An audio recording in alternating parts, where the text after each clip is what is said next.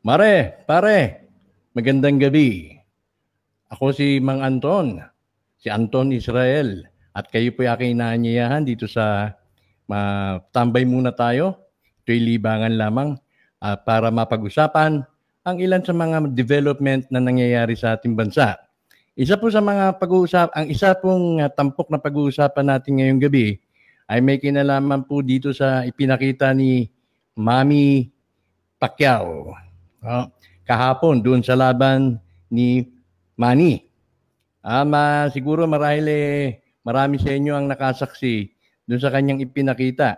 Ayon doon sa video na pinost ng isang netizen na umani ng mahigit kumulang 5 milyong views.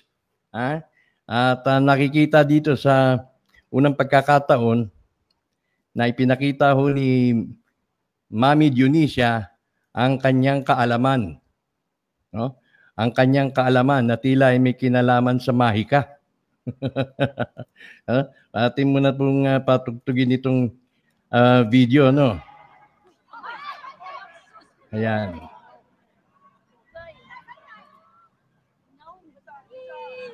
Jay?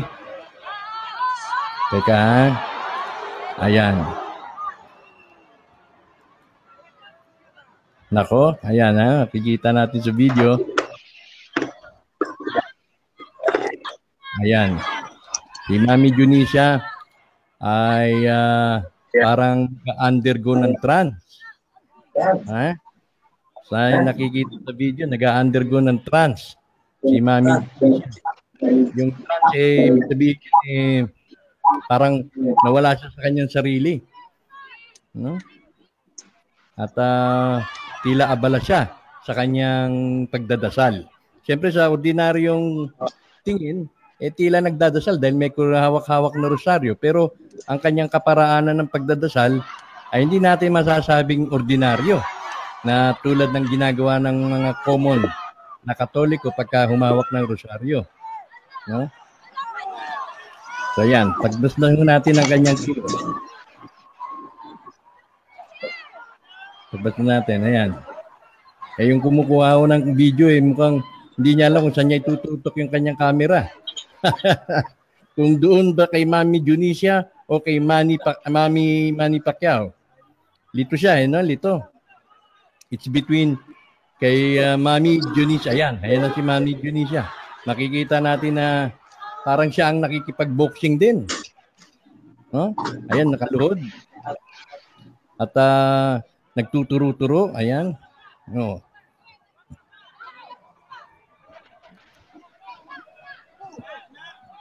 So, pansin natin yan.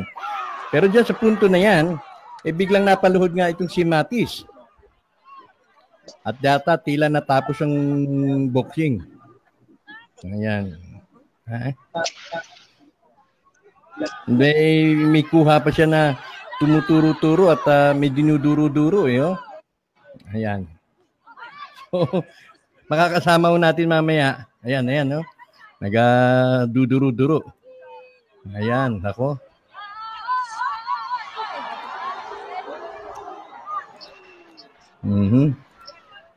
Okay. So, at least may idea na tayo kung ano magiging takbo ng ating tatalakayin ngayong gabi, ha? Si Mami Dionisia at ang kanyang orasyon. Ito nga ba ay matuturing nating orasyon, mahika, o tinatawag na sa Bisaya ano bang tawag nito? May tawag sila dyan sa ano hurim-hurim, ha? Hurim-hurim. Alam ni Mami Dionisia kung naririnig niya ngayon ang kahulugan ng hurim-hurim. Ayan. Atin pong kakapanayamin ang aking magiging partner. Baliktad ka, baliktad. JC. Yung ano lang, yung orientation lang ng camera mo. Yung orientation lang ng camera mo. Pero nawala.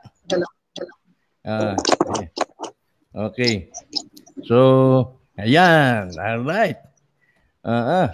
Ang ating mga kasama si JC Claudio. Siya sa darating na Biyernes, abangan nyo yung aming programa, ha? Meron kaming binubuong programa na ang mga pag-uusapan more or less. Matatawag ba natin sa occult side dyan, JC? JC? Hindi niya ako naririnig. Magandang gabi. Yeah, magandang gabi, JC. Delayed ba dating ko tayo? Delayed ba dating ko? Hello? Ano ba? Medyo hindi magandang signal ngayon ng globe eh. Medyo putol-putol yung video. Hindi bale. Hindi bale. Kanina, sige, i-set up mo muna yan. I-set up mo muna yung iyong ano, audio. Siguro magkinig ka doon sa, doon mo pakinggan yung audio ko doon sa B-Live mismo. Doon sa B-Live transmission, hindi doon sa Facebook. Okay. Okay, lipat na lang ang kwarto.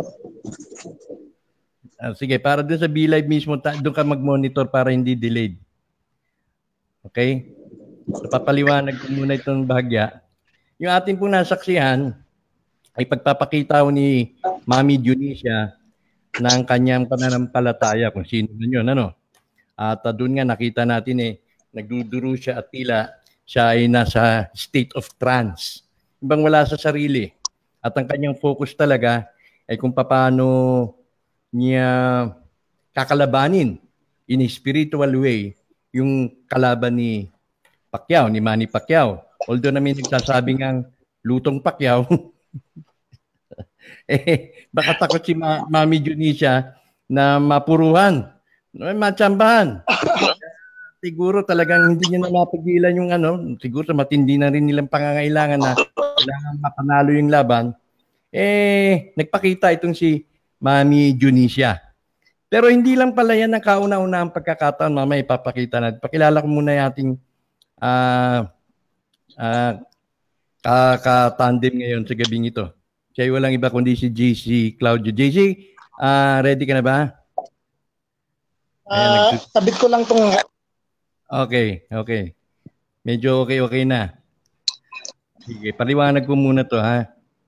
Dito sa... Ayan, aking... maganda. Ayan, diyan ka mag-monitor sa ano.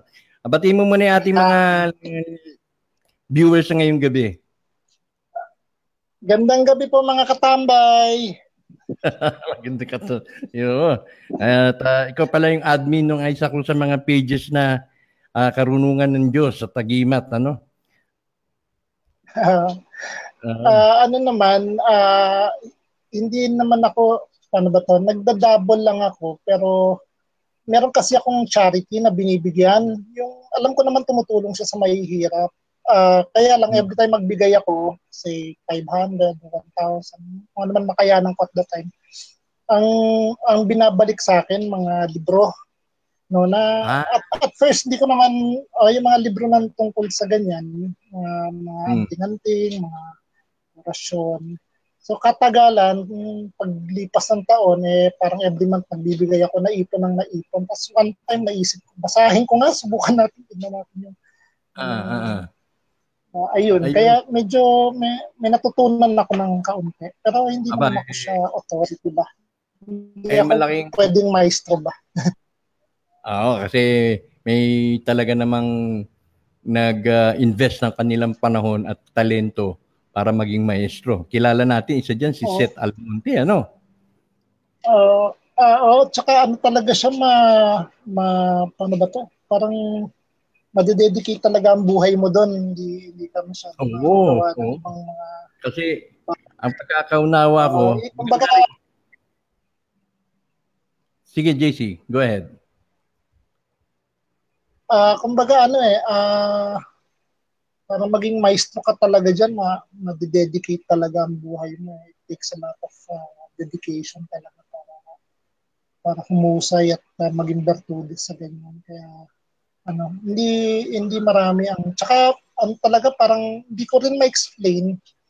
May mga pinipili lang eh na pwedeng magganon na hindi lahat ng hindi ko rin alam kung ano exactly, kung dapat ba malinis puso mo o may previous life ka na ganon, na ipon na yung mga, hindi ko alam exactly what the mechanics of it are. Pero yun na nga, it doesn't work for everyone talaga.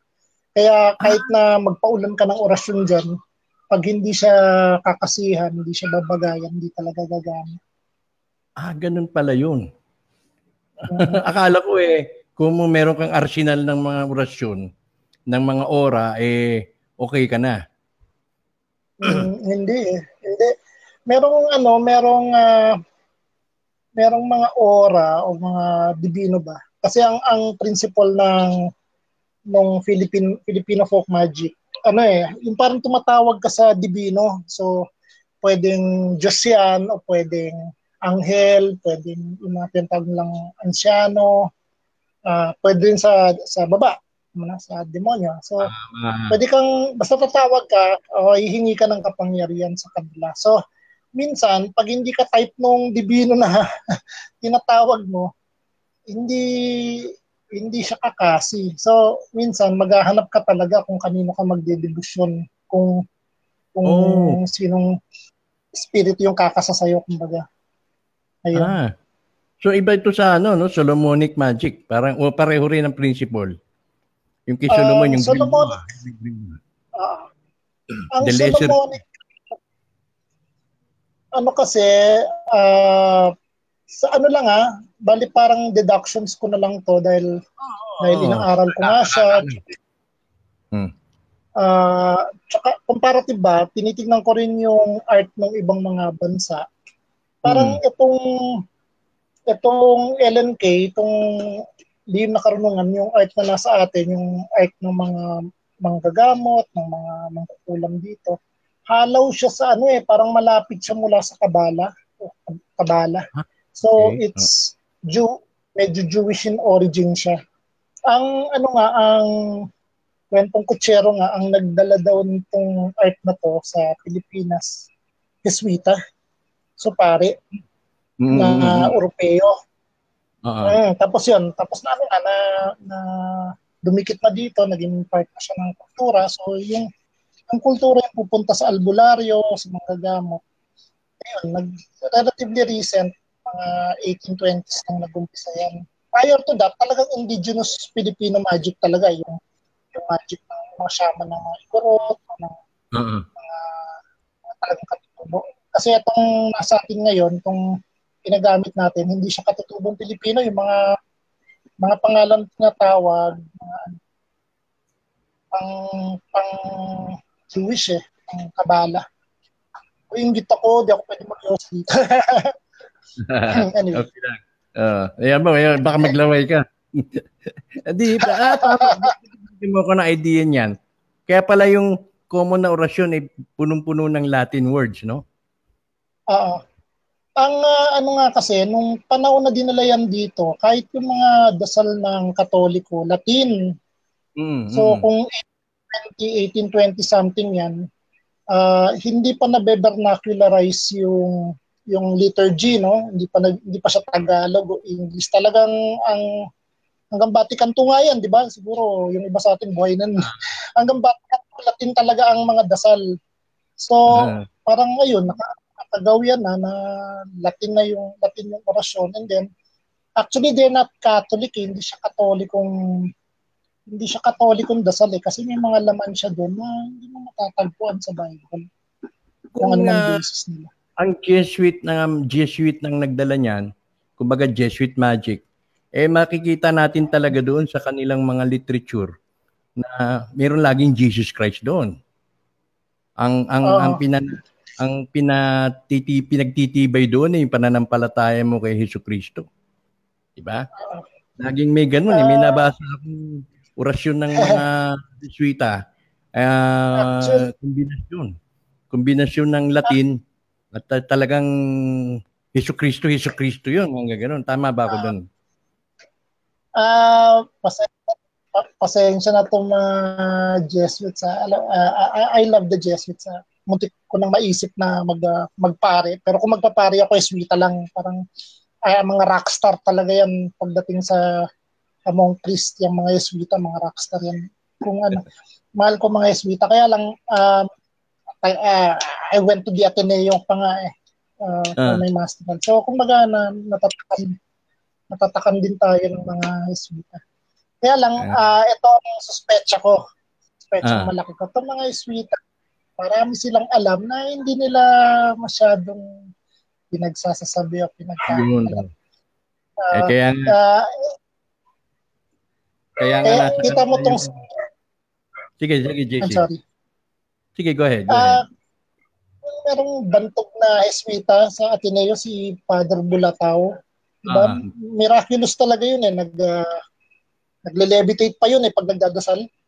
Mm-hmm. So, mga eswita, quiet lang. Hindi na masyadong pinagkakalat. Pero, sobrang magical yung pari niyan. Alam mo kung napunta yan sa ibang order siguro, na Dominican, no, baka naparusahan ang gusto yun eh. Kasi, kaya nasabihang work of the devil yan. Hindi mo alam eh. Hindi. Basta yan, oo, isa sa mga pinaniniwalaang magagaling dyan ay yung mga monks, no? Maski yung mga Benedictine monks, hindi galing naman tayo. Bidista rin naman ako, no?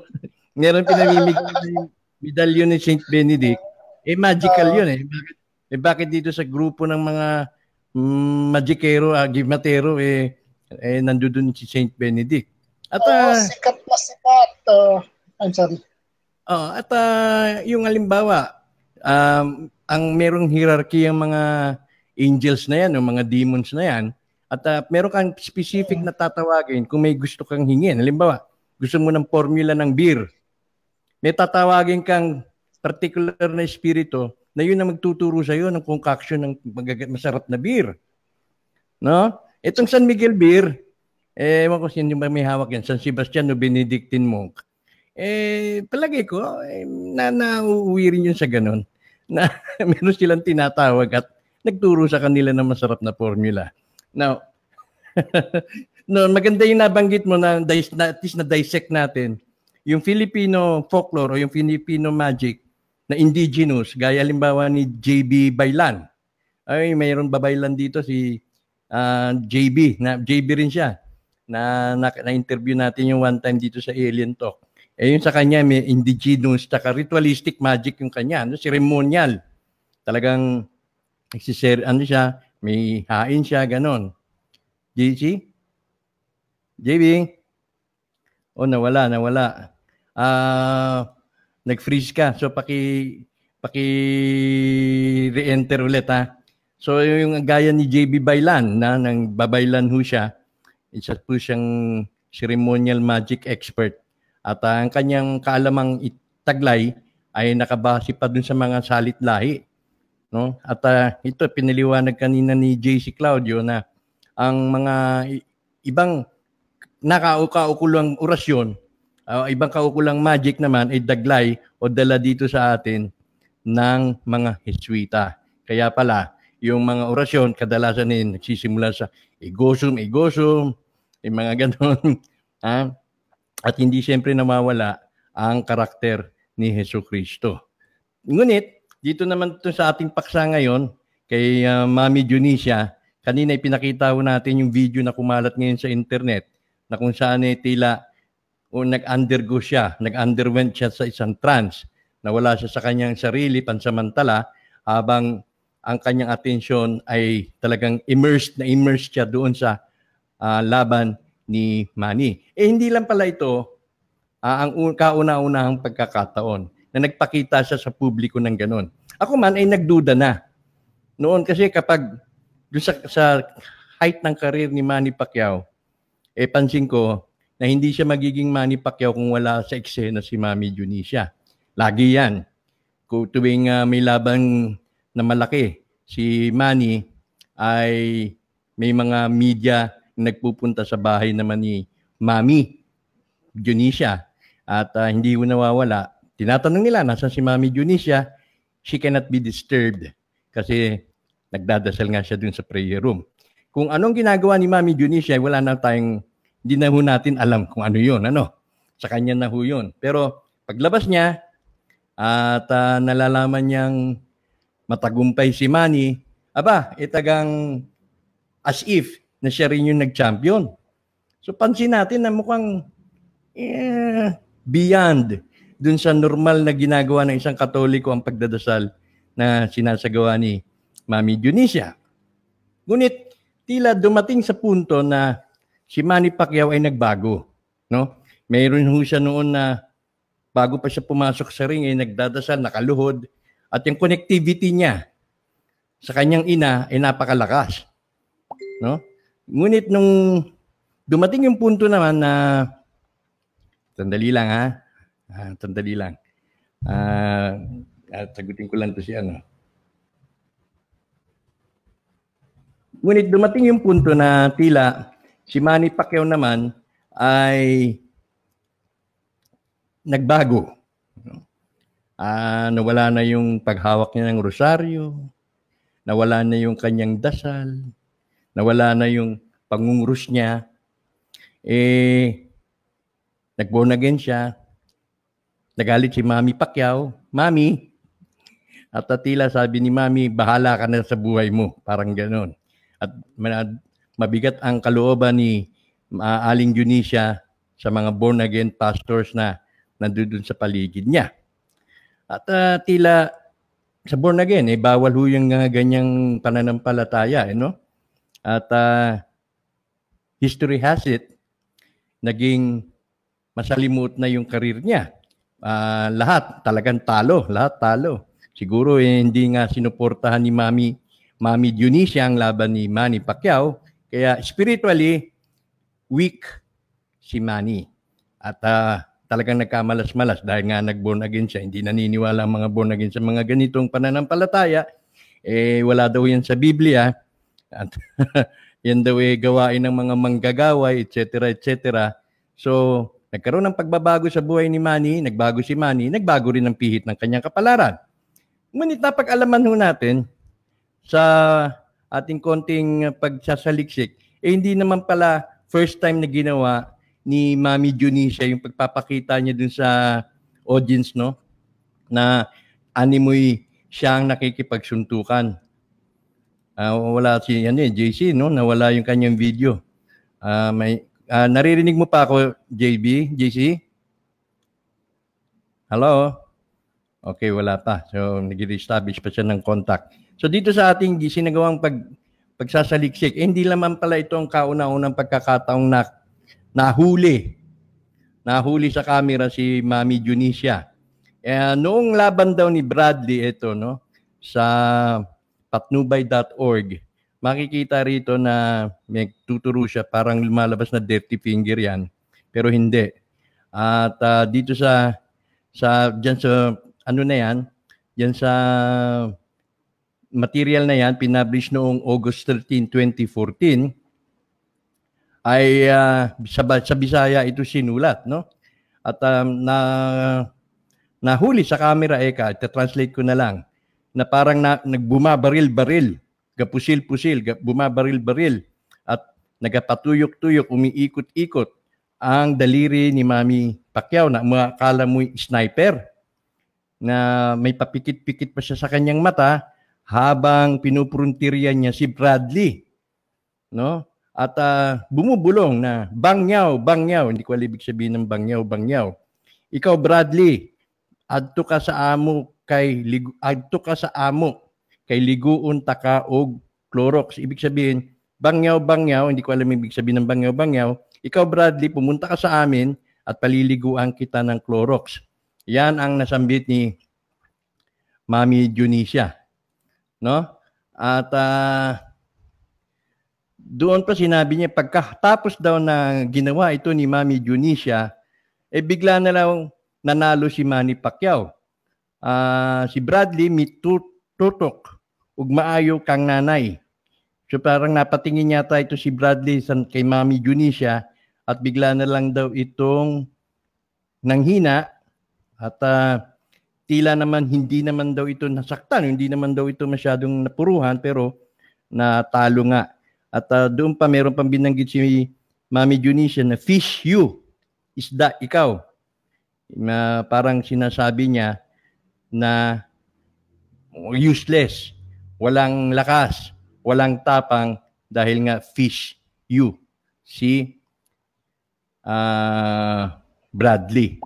Ang obserbasyong ito ay hindi rin nagkakalayo dun sa naging obserbasyon ng marami, although na Ang laban nga ni Manny Pacquiao kahapon ay maraming nagsasabi na lutong Pacquiao dahil siya mismo ang producer, siya ang fighter, at siya rin ang magbabayad kay Mathis, no? Kaya nga sabi, hindi naman daw ito napuruhan, kunit na sabalit ay daptis lamang. Ayan. Kaya ang tanong dyan ay bakit daw ito napaluhod? Bigla na lang daw ito lumuhod na walang ano-ano.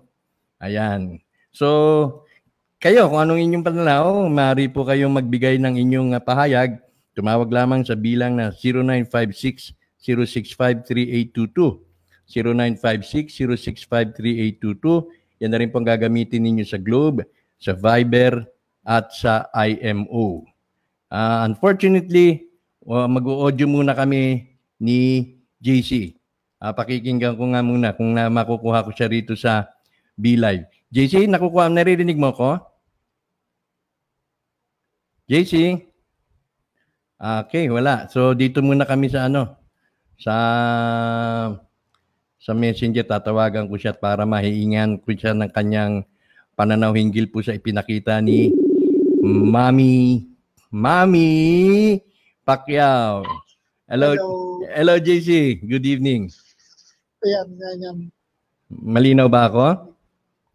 Oo, malinaw.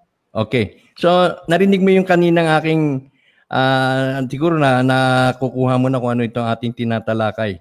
At bago tayo nag-show, pinapanood ko muna sa iyo yung video. Ano sa palagay mo? Ano ito? Ano kasi, si Mami Dionisia. Ano yung kanyang ginawa? Yan ba may orasyon at meron siyang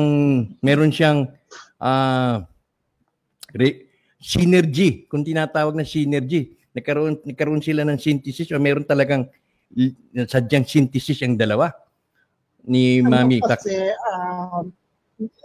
Mula sa nakita natin, we cannot really be sure ano baka mamaya mga ama namin lang din pala yun. Kaya lang medyo OA siya baka pwedeng ganun. So hindi natin ano. Pero ang masasabi ko lang yung kung ano yung meron sa LNK na anong klase ng operasyon. So maraming yung mga tinatawag na kumbaten na orasyon. So sari-sari yan eh. Merong pambati spiritual, merong yung pang physical na labanan. Yan yung mga class ng anting-anting sa Ninardong Putik, yung kahit barilin mo, hindi tamaan ng yung mga budiwas, ganyan. So, kung sa boxing naman, meron din yung para sa, para lumakas ang suntok. Yan, merong orasyon na gano'n. Tapos meron ding orasyon na tinatawag na kabalat-punat sa balat. So, kahit na tagain ka o suntukin ka, paluin ka, matigas yung balat, hindi. So, yan yung mga orasyon na pwedeng ginagamit ng boksingero. Ngayon, tawag dito. Siyempre, si Manny, hindi siguro nag-oorasyon yun habang sumusuntok. No? So, siyempre, kailangan niyang anuhin yung technique niya. Kailangan niyang i-mind yung technique niya. So, it's possible, di ko naman sinasabing ganito, pero possible na si Mami Dionisia yung prayer partner niya. Prayer. So, taga-orasyon para sa kanya. Na para lumambot yung para meron din kasing orasyon para tumbaga ang kalaban eh. Hindi ganun eh. Orasyon ni San Miguel, parang ganun. So, ino-orasyon na yung kalaban para matumbagad, tapos ino-orasyon na yung Manny para may kabalat ko at saka pang palakas ng suntok. So, pwede yun. Pwede, hindi ko sinasabi niya. Oo. Siyempre naman tayo eh. Kwentong kutsero lamang to, no? Kaya tao ng kwentong tambay lang. Pero ako, alam mo, JC, nagduda na ako noon eh. Na, kasi may nabasa ako na sa Solomonic Magic, merong formula doon. Hindi ko alam kung Enochian Magic, nakalimutan ko lang. May formula doon na kapag ikaw ay boksingero, ito ang technique. No? Magdadala ka ng isang inkantador doon sa ring. The closer you are to the opponent, the better. And then, meron kang sasambiting orasyon na palihim at meron siyempre yung ritual bago ka pumunta dun sa ring, ano? Para pahinain yung kalaban. So nung naging sumikat si Manny Pacquiao, tama yung sabi mo na si Mami Dionisia ang prayer partner ni Manny. Pero maganda yung ginamit mong prayer partner, ha? Naalala ko El Shaddai, eh. Kristyano dating, eh, no? El Shaddai, eh. So, yan. Tapos nga ito nga, na noong 2014 pala, eh, meron na nga lumabas na ganyang balita, no? Na doon naman sa kalaban niya kay Bradley. Pero nung nag-born again ngayon si, ano, si Manny Pacquiao, nagalit ang kanyang ina, tila kumalas na yung prayer partner. Ganun yata ang dating, no? Kaya sunod-sunod na yung talo niya. JC, di ba? Ganun ang dating, ganun ang basa ko. So, ito ngayon, nagpakita siya for the first time na nakunan sa video kasi syempre mas mura ang access, eh. Mas mura at abot kaya ng Pilipino siguro dun sa Malaysia kaya nakunan, eh. Kung sa MGM Grand yun, eh talagang walang pakialam kung anong ginagawa ni Dionisia. Okay. Now, granting halimbawa, JC, na orasyon ngayon, anong may dadagdag mo? Ano ang mga alam mo na mga orasyon na ginagamit bukod dun sa sinabi mo kaninang San Miguel? Hello? Ayun, nawala. Nawala si JC. Okay, tawagan natin ulit. Okay, so yun, nabanggit ni JC kanina na talagang merong orasyon pala. At may nabanggit siya kanina tungkol sa kakayahan na hindi tatablan yung laman. Ha? Yung kakayahan na hindi tatablan yung laman. Eh, yung ganung kakayahan, eh, lantad yan sa mga grupo. Hello, JC? JC? Nawala. Nahirapan kami kumain. Hello, JC. Okay. So, granting na ganun. Balikan ko yung katanungan ko, no? Granting na ganun nga, na orasyon yan. Ano sa tingin mo ang ano nito? Folk? Folk ano ba? Folk method o Latin method? O ano to? Palagay ko hindi naman indigenous people sina Manny Pacquiao, eh. So kumbaga medyo typical stock na Bisaya, I think. So malamang sa hindi, ito yung medyo Latin. Ano? Hello. So try natin sa ano? Try natin sa globe. Tawagan kita. Tawagan mo ako, tawag. Sige.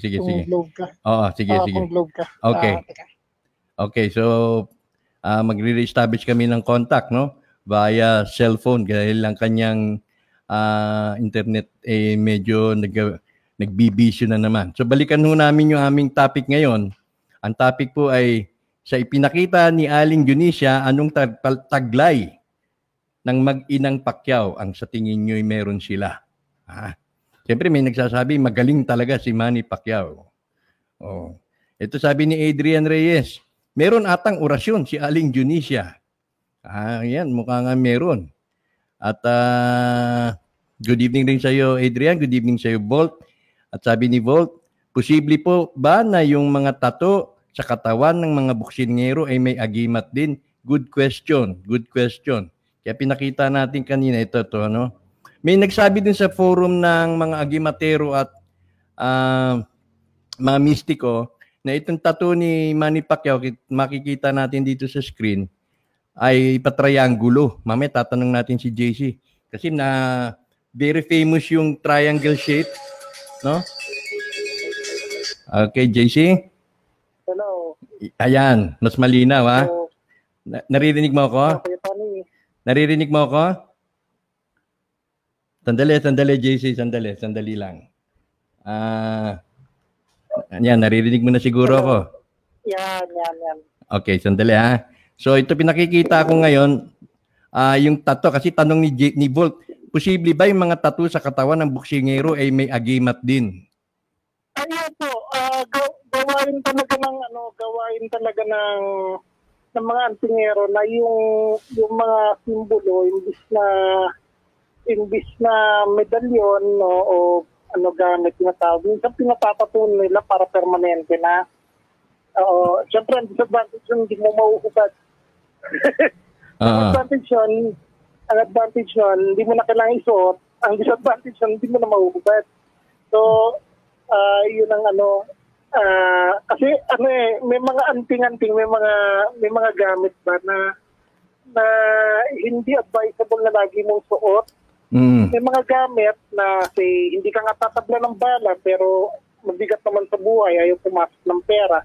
So, kumbaga yun eh, may trade-off eh. So, may pagka-superman ka nga, pero hirap ka naman sa buhay. So, yun ang disadvantage ng tato. Meron din yung tinatawag na baon. Baon? Yung susugatan ka ng bahagya, tapos may ipapasok na gamit sa balat mo, no? Mm. Tapos, siyempre, hindi under medical supervision to, so medyo risky.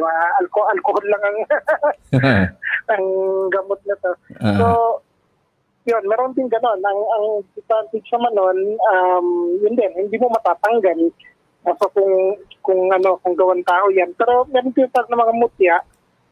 Yung mga mutya galing sa kalikasan. Yun, safety baon yun, hindi mabigat sa buhay kahit na.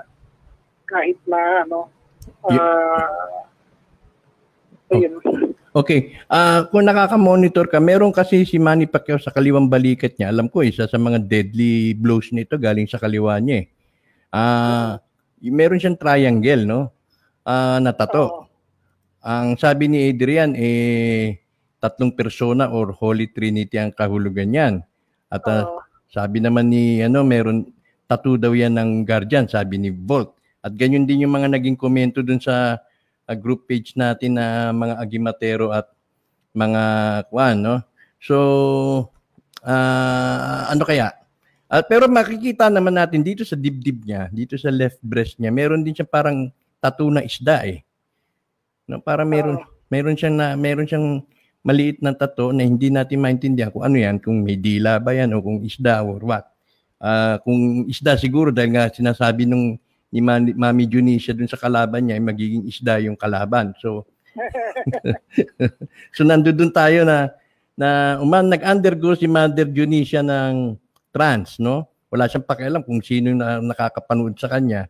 At doon talagang binivisualize niya yung kalaban ni Manny S.A. Lame. Walang kakayahan. Party ba yun? Yung mga ganun yung visualization, that's also one class of parang manifestation magic na yun. Actually, medyo luma na art yan eh. Kahit yung mga libro ni Napoleon din, yung Things and Glories, mga creative visualization yan eh. Yung kumari gusto ng bahay, kailangan visualize ng bahay na pati yung detalye niya, kung ano gusto ng gagamitin, o kung gusto mo ng kotse, sa isip mo, kasi kiklaim mo, akin to, it has come to pass, parang gano'n. So, itong mga forms ng manifestation yun, yung creative visualization. So, nag-create ka ng reality starting with your thoughts. So, kung yun ang ginagawa niya, sige, that's one. Yung yung mga tato, ni man, yung sayang ang pinaka-common na gamit, anting-anting. In fact, pag nakita mo nga yun, alam mo, anting-anting kagad eh. Yung triangle na may mata. Yes. Tapos may tatlong A sa kanto. So, mga, mga acronym ng tatlong Diyos ang maanak at Spirit Santo. Tapos yung mata sa gitna. Ang tawag din tres tipos. Yung pinakakokon na anting-anting. Tapos, ang usual na niyan, pang-kumbate yan. Ang usual na gamit is pang-kumbate. So, ang magaling na trustikos na talagang nabuhay ba, hindi kumbaga tatawag na ginagalang ng baril. So, pag pinaputokan mo yan, kunwari may baril ka na loaded, pag kinalabit mo sa kanya, tinutok mo sa kanya, kinalabit, hindi po totok. So yun yung, dyan masusubukan yung mga gamit kung ano. In fact, ano yan, dati kasi, nato naman tayo, katon, engineer tayo, mahirap tayo magpapaniwala sa ganyan. Kaya lang, nakita ako ng dalawang mata ko eh. Yung palara, yung palara binulungan, tapos tinatong sa, parang sa puno, no? Sa tangatas, binaril. Pumutok naman yung baril. Kaya lang, nung kinuha yung palara, walang butas. Tapos nasalo ng palara yung baril, bala. Tapos pwede mo sabihin, di tinamaan. Hindi tinamaan, nagdimpol eh. Nagdimpol yung palara. Nagdimpol yung palara, pero hindi nabutas. Sabi pa, nasaan kaya yung... kung hindi ko siya nakita for myself, siguro nga ngayon, mahirapan na akong magpapaniwala sa ganyan. Kaya lang, anatasin na nga, ewan ko kung nakita mo sa Facebook video ko, no? Pinaga ako sa Haring Bakal. So, kasi kasati na ako ng Haring Bakal. No? Medyo, sa totoo lang, medyo, engineer eh. Baka naman, ang pinahawak lang sa akin na part, yung matalas, pero yung pinantaga sa akin, yung mga naiisip ko yan, Kaya lang, nawala yung doubt na yun, nung yung kutsilyo na yung iguguhit sa braso, no? Bago ginuhit sa braso ko yun, pinanghiwa ng papel yun, kala mo, kasintalas ng cutter. Oo, kasintalas ng labahan, talas talaga, tapos nang humiwa sa akin, hindi ako nagsugat. Kaya talaga, kailangan talaga ma-experience mo yan para maniwala eh. Talagang ano ha? Talagang nag-undergo ka ng gano'n ha? Oo.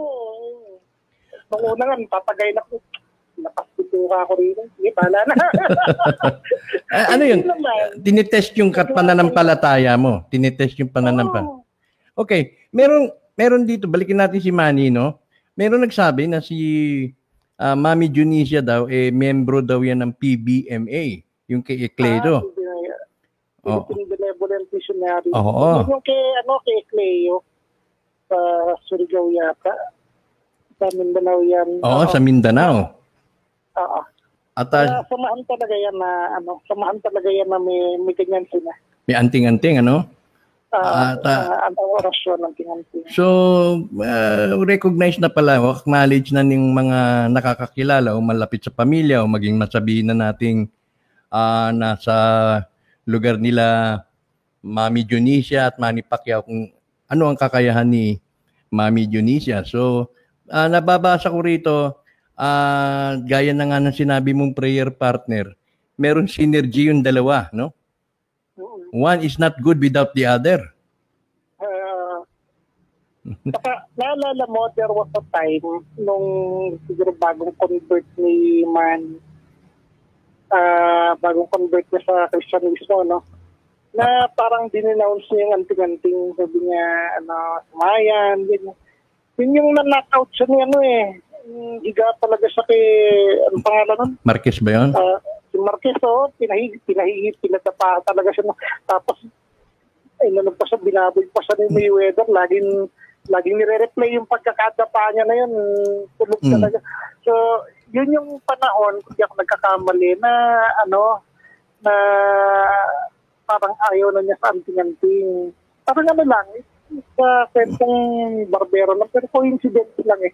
Nung sinabi lang, ayaw niya sa anting-anting, bigla siya pinatulog. Correct. Parang humiliating talaga na hindi lang basta talo, tulog eh.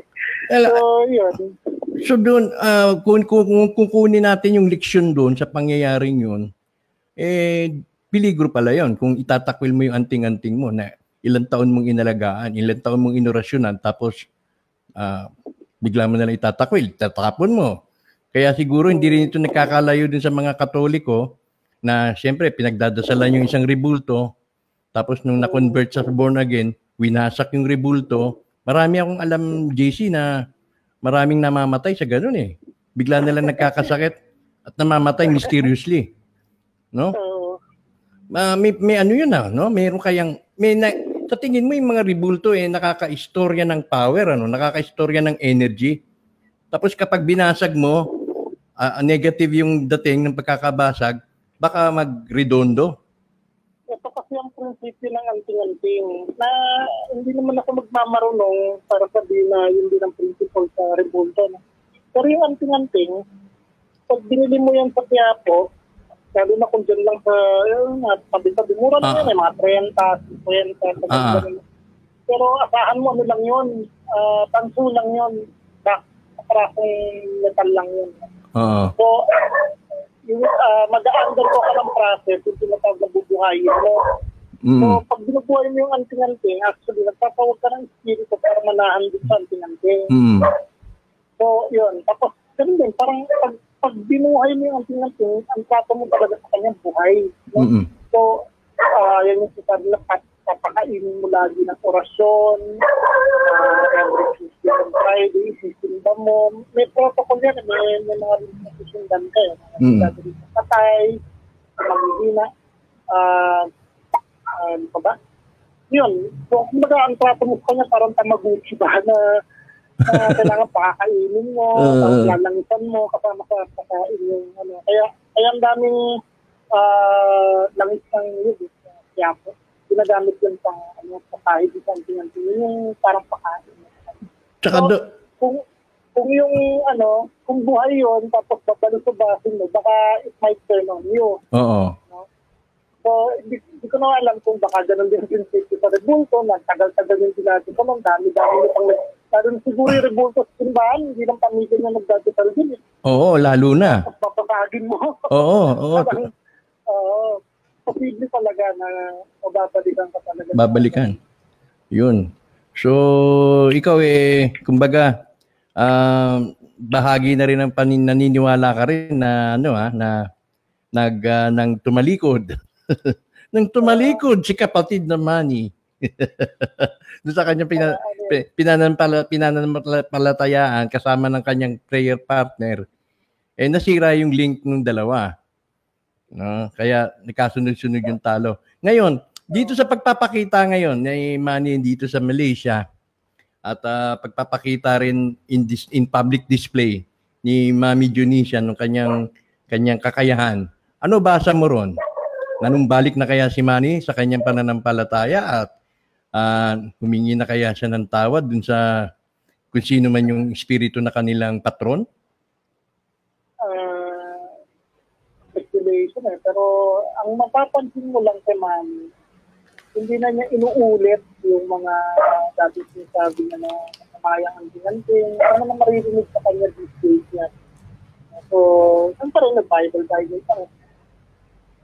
Sabi na, namayang ang dinanting, wala ka na marinig sa ganun.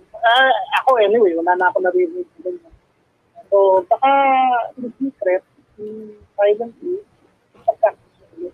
kasi nga naman parang experience ko kaya hindi na ako mag-aamting masama yan po, tulog siya kay Marquez masama pala ta dapat pala tama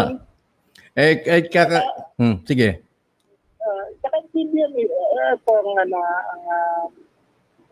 mga teorya namin matagal na namin parang ina-analyze kung anting-anting yung bullshit na to. So, Papa... Yung mga bibino ng LNK, hindi nagko-correct and directly sa paniniwala ng Katoliko. Parang meron din, kaya lang, may infinito views na mas mataas pa ang rango sa Diyos o mga. May ganun eh. So, mapapakamos kami po ng ulo kung ano ba talaga. Wala kaming pang way na malaman kung ditubukan o siguro mag-aspirasabil ka, makikita mo, papakita sa'yo. Ganun na lang eh. Yun na lang ang way mo na malaman kung ano kasuhanan. Well, although na masasabi mo nga na hindi ito yung usual Catholic practice, pero makikita mo rin yung affinity, no? Medyo magkakahawig eh. No? Ikumpara mo si other Christian denomination, ang Catholicism, mas hawig ito dun sa mga pananampalataya na tulad ng mga pinanampalataya na indigenous. Tulad ng pananampalataya sa paniniwala sa mga anting-anting, paniniwala sa mga ribulto na yun ang nagdadala ng, kumbaga, kung meron kang hihilingin, yung iba inuutusan nila yung Santo Niño eh. At sasabihin doon sa Santo Niño, dalan mo ako ng ganito, dalan mo akong ganyan. Nangyayari. May nangyayaring mabuti, di ba? No? So parang doon pa nga lumalabas na ang Katoliko, mas alam nila yung Diyos. O mas malam nila kung paano paganahin yung power ng Diyos. Kaya pala, kasi according to yung mag-yes-burinana. Kasi pinag-aralan mo talaga yan, yung mga diagnosed to be. So, minsan siguro. Oo, tsaka sana tsaka sana dun sa ating kung plaplanuhin na nating regular ito maano natin sila, maimbitahan mo yung mga kakilala mo, ha? At syempre ito kumbaga we're on neutral grounds. Wala itong although na wala tayo sa politika kundi nasa neutral grounds tayo. So ano nga kasi yung mga Afrikano, ito, teorya lang namin na baka nangyari dito. Yung mga Afrikano, di ba, binukot yan sa Africa, tapos sila yung slave sila. Tapos forced sila at gunpoint to convert to Christianity. Talagang sinilip sila. No? Pero since galing sila sa, meron na silang kapitulong paniniwala, yung paniniwala sa mga African na diocese nila. Ang ginawa nila, sinincretize nila, parang tinago nila sa mga imahen ng Katoliko. Kaya yung minsan pag pinaki Teresa, no? Sa bibig nila, sa panlabas, kala mo nagdadasal sa Santa Teresa, yun pala, Siyanggo ang sinasabi, yung sa Africa. No? So, pwedeng ganyan ang nangyari sa atin para hindi ka, lagi na naman, ang 19th century, kapag medyo iba paniniwala mo, sasamain ka talaga sa mga trial no? So, baka yung mga ibang katutubyo natin paniniwala, tinago dyan sa mga imahe ng simbahan Katolika yun. Baka kaya, hindi openly masabi ng mga na makamayan kasi medyo sa Diyos ko, may birhen. Ganun Pero pag ang tingero nakatingin sa birhen, hindi birhen Maria nakikita. Hindi sa Diyos. Yung asawa ng intinito. So, tama ka doon. May naisip ko nga rin yan. Pero mas naging, napabuti mo yung aking pag-uunawa dyan. Kung ibig sabihin, bibili ako ng ribulto ni Santo Niño, pero papangalanan ko siyang iba, at iba pagagawa ko dun sa ribulto, pwede, di ba? Pwede, kasi ganito, no? So, nag-aral ako ng Santeria, no? Tapos, napunta ako sa Pandeda. Yung, una ko nakita, yung Santo Niño de Saga, no? Uy, si Elegua! Sa mga African na Diyos. Tapos, yung, yung Arabay de Ponterat, gintuang damit. Uy, si Oshun! yung resurrected Christ, nakaputi. Uy, siya ba tala? Pwedeng ganyan yung nangyari sa LNK. Baka na, tinago-tago lang sa mga imahen ng Katoliko. So, hindi yun ang, hindi yung mga simbolismo talaga ng Katoliko ang sinasubscribe ba? Correct. So, itong kay Mami Dionisia, kung nakita man siya kahapon na may hawak na rosaryo, baka iba yung kanyang pinagdadasal, di ba? Iba yung, hindi yung... Meron din tawag ang PBMA na Coram Rosaryo. Ano yun? Unawa ko, Coram, K-O-R-A-M. Hindi ko dapat pala sabihin masyado dahil pangalan ng bigyan na rin yun. Pero ang unawa ko doon, rosaryo rin yun, ang hawak mo. Pero yung kada galaw mo ng bulitas, hindi Ama Namin o hindi Abaginong Maria ang ginagawa. Sa panlabas, mukhang kala mo nag-rosaryo. Pero iba yung dasal na sinasambit. Pwede yun. Okay. Lalo na PBMA. Ang PBMA talaga, isa yan sa mga nagpa-practice ng Coram Rosary. Is that so? Oo. Ang dami natin na nabubuksan ngayon. Andun na ito. Yung connect nun. Andun na ito, lang namin ito, ha? Haka-haka lang ho ito. Haka-haka lang ito. Pero pag conspiracy theory lang ba na na parang logical, parang pwedeng-pwede, pero hindi mo talaga mapapatunayan. Siyempre.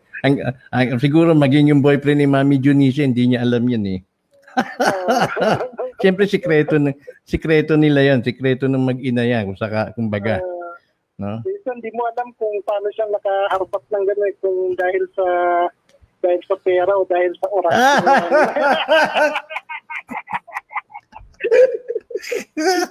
Oo, dahil kamo merong orasyon dibulag, di ba? Oo, yung merong gayuma talaga na sabi ko, pag napunta pa tayo sa gayuma, dami natin mapapagkwento. Sari-sari yan eh, may gayumang orasyon, no? May gayumang binubulong sa pagkain, inumin ng ano, no? Tapos meron naman yung tubig idadaan mo sa kilikili o kaya sa singit. Tapos yung paiinom mo rin sa lalaki. Ay, gano'n kakapangit. Ibigin ka nun. Baka gano'n ang ginawa. Kaya pala nung araw, yung pinsan ko, dahil dumaan ako si stage na marami akong pera noon eh. Naghirap na nga lang ako. No? Eh sabi niya, Kuya, pwede bang pagkatapos mong maligo, akin nila yung pinaliguan mo? Pero siyempre, pagka nandun ka sa ano, hindi mo naiisip kung ano yung implikasyon nun. No? Baka nga.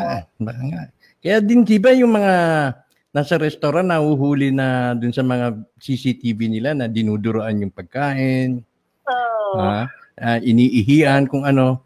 Eh, alam mo, ginagawa nila yon para bumalik yung mga customer. Oo. Totoo yun. Okay. Kasi siyempre, kakain ako dun sa paborito kong kainan dyan sa Quiapo, dun sa Miraon, yung siopaw mami dyan eh, di ba? Pagpasok mo dun eh, ang baho, di ba? Amoy kili-kili. Pero ang sarap eh. Well, ay nako, Jay. Okay. Na. Sige, JC, at sana ay mag-ano tayo ngayong Biyernes, maayos mo yung iyong connection at ang sa ganun tuloy-tuloy tayo. Naka 1 hour din tayo sa ating tinalakay ngayong gabi. Pag amli naman itong pagbasag loob ka, amli naman itong ganun. So, pag hindi gumana uli itong yung bandit natin na LTD. Magtawagan na lang hindi tayo. Sige, di pwede tayo sa Friday. Ganito lang ang backup natin. Total pwede naman pakilala natin yung yung plano nating gagawin at mag-toning tayo, ha? Sige. I-set up ko yan. Sige. Okay. Maraming salamat sa iyo, JC, sa pagpapaunlak sa aking imbitasyon. Okay. Thank you rin sa pag-anyaya sa akin. So, see you on Friday, ha? Okay. Pag-usapan natin yung ating project sa Friday. Ayan. Okay po. Okay. Good night. Good night. Ayan po si JB Claudio, ang ating po naging panauhin sa gabing ito. Meron po kaming pinaplanong gawin ngayong Friday, alas 11 hanggang alas 1 ng mga umaga. Ang magiging pag-uusapan mga topic po ay katulad ho nung aming mga tinalakay kanina. Siyempre, inaanyayahan namin yung mga kababayan natin na mahilig sa mga ganitong usapin na magkinig. At baka mag-introduce siya ng similar kay Johnny Midnight na toning. Ayan. Sa pamamagitan ng radionics. Radionics yung kanyang principle. Okay. So, dito po sa ating tinalakay, tila nabubuot na pagtatagni-tagni natin kung ano ang pinakitang asal o pinakitang behavior ni Mami Dionisia kahapon doon sa laban ni Manny Pacquiao sa kauna-unang pagkakataon. Nakuna ng video at si Mami Dionisia tila nawala sa kanyang sarili, nag-underwent siya ng natawag nating trance. Ang kanyang focus ay nandoon sa laban ni Manny Pacquiao na animoy siya rin ang nakikipag-away. Doon sa kanyang pag-away-gaway ng gano'n, At parang namimilipit at may mga binubulong-bulong. Sa pananaw po ng mga mistiko, pananaw ng mga naniniwala sa agimat, ay nag-orasyon si Aling Dionisia para matalo ni Manny Pacquiao si Mathis o Although may maraming nagsasabi na lutong Pacquiao nga daw ang laban dahil siyempre naman, yung magbabayad sa iyo, yung kalaban mo eh. Baka mamaya matsambahan. Pag natsambahan, bumagsak, baka hindi ka mabayaran dahil siguro bahagi yun ng kanilang usapan, ano? Pero gayon pa man, napansin ng matapos o habang ginagawa, sinasagawa ni Aling Dionisia paulit-ulit yung mga behavior ng parang shamanistic. Naging shaman siya. Yung shaman, hindi na nakontrolado yung sarili niya, kundi yung pinapapasok na lang niya yung espiritu, kung anumang espiritong yun, at kanyang pinuproject doon sa harapan ng boxing ring. No? At doon kapansin-pansin, bigla na lang lumuhod itong si Mathis. Marami nagsasabi, dinapisa ka lang naman eh. Oh, bakit bigla kang lumuhod? At para tinabi mong surrender, tama na. Dito sa ating pong, sa ganyang pangyayari, siyempre sa pananaw ng mga nag-a-analyze ng boxing, siyempre, para nga namang naging lutong Macau. Pero baka nga may talab. Tumalab ang orasyon, tumalab ang ginawang huram-huram o hiram-hiram sa Bisaya na isinagawa ni Mami Dionisia. Ating pong paniniwala, personal ko pong paniniwala, na merong synergistic relationship si Pacquiao, si Manny, at ang kanyang mami. Ibig sabihin, one of them is not good without the other. Gaya ng nabanggit ng ating kaninang panauhin na si Mami Dionisia ang prayer partner ni Manny Pacquiao. At ayon na rin sa aking nabasa noon, meron talaga palang magical formula. Kapag ikaw ay isang boksingero, magdadala ka ng isang encantador na yun ang gagaway-gaway, yun ang mag-uorasyon para katulong ng boksingero mapabagsak yung kalaban. No? Kung ano man ang dasal ni Mami Dionisia, wala na po tayo dun. Hindi na po tayo natin yan kayang arukin kung ano man yun. No? Pero may mga naniniwala ayon sa forum na ating pinakita kanina na baka nakuha niya ito sa PBMA, sa Philippine Benevolent Missionaries, sa mga tadtad, sa mga ilaga at iba pang mga kulto na dyan sa Mindanao. Gayunpaman, ang isa po sa mga dapat nating bantayan, kung ito mang laban ni Manny Pacquiao ay hudyat, gaya namin nagsasabi rin, baka ominous daw ito o pasubali na dun sa mga na pahayag ni your president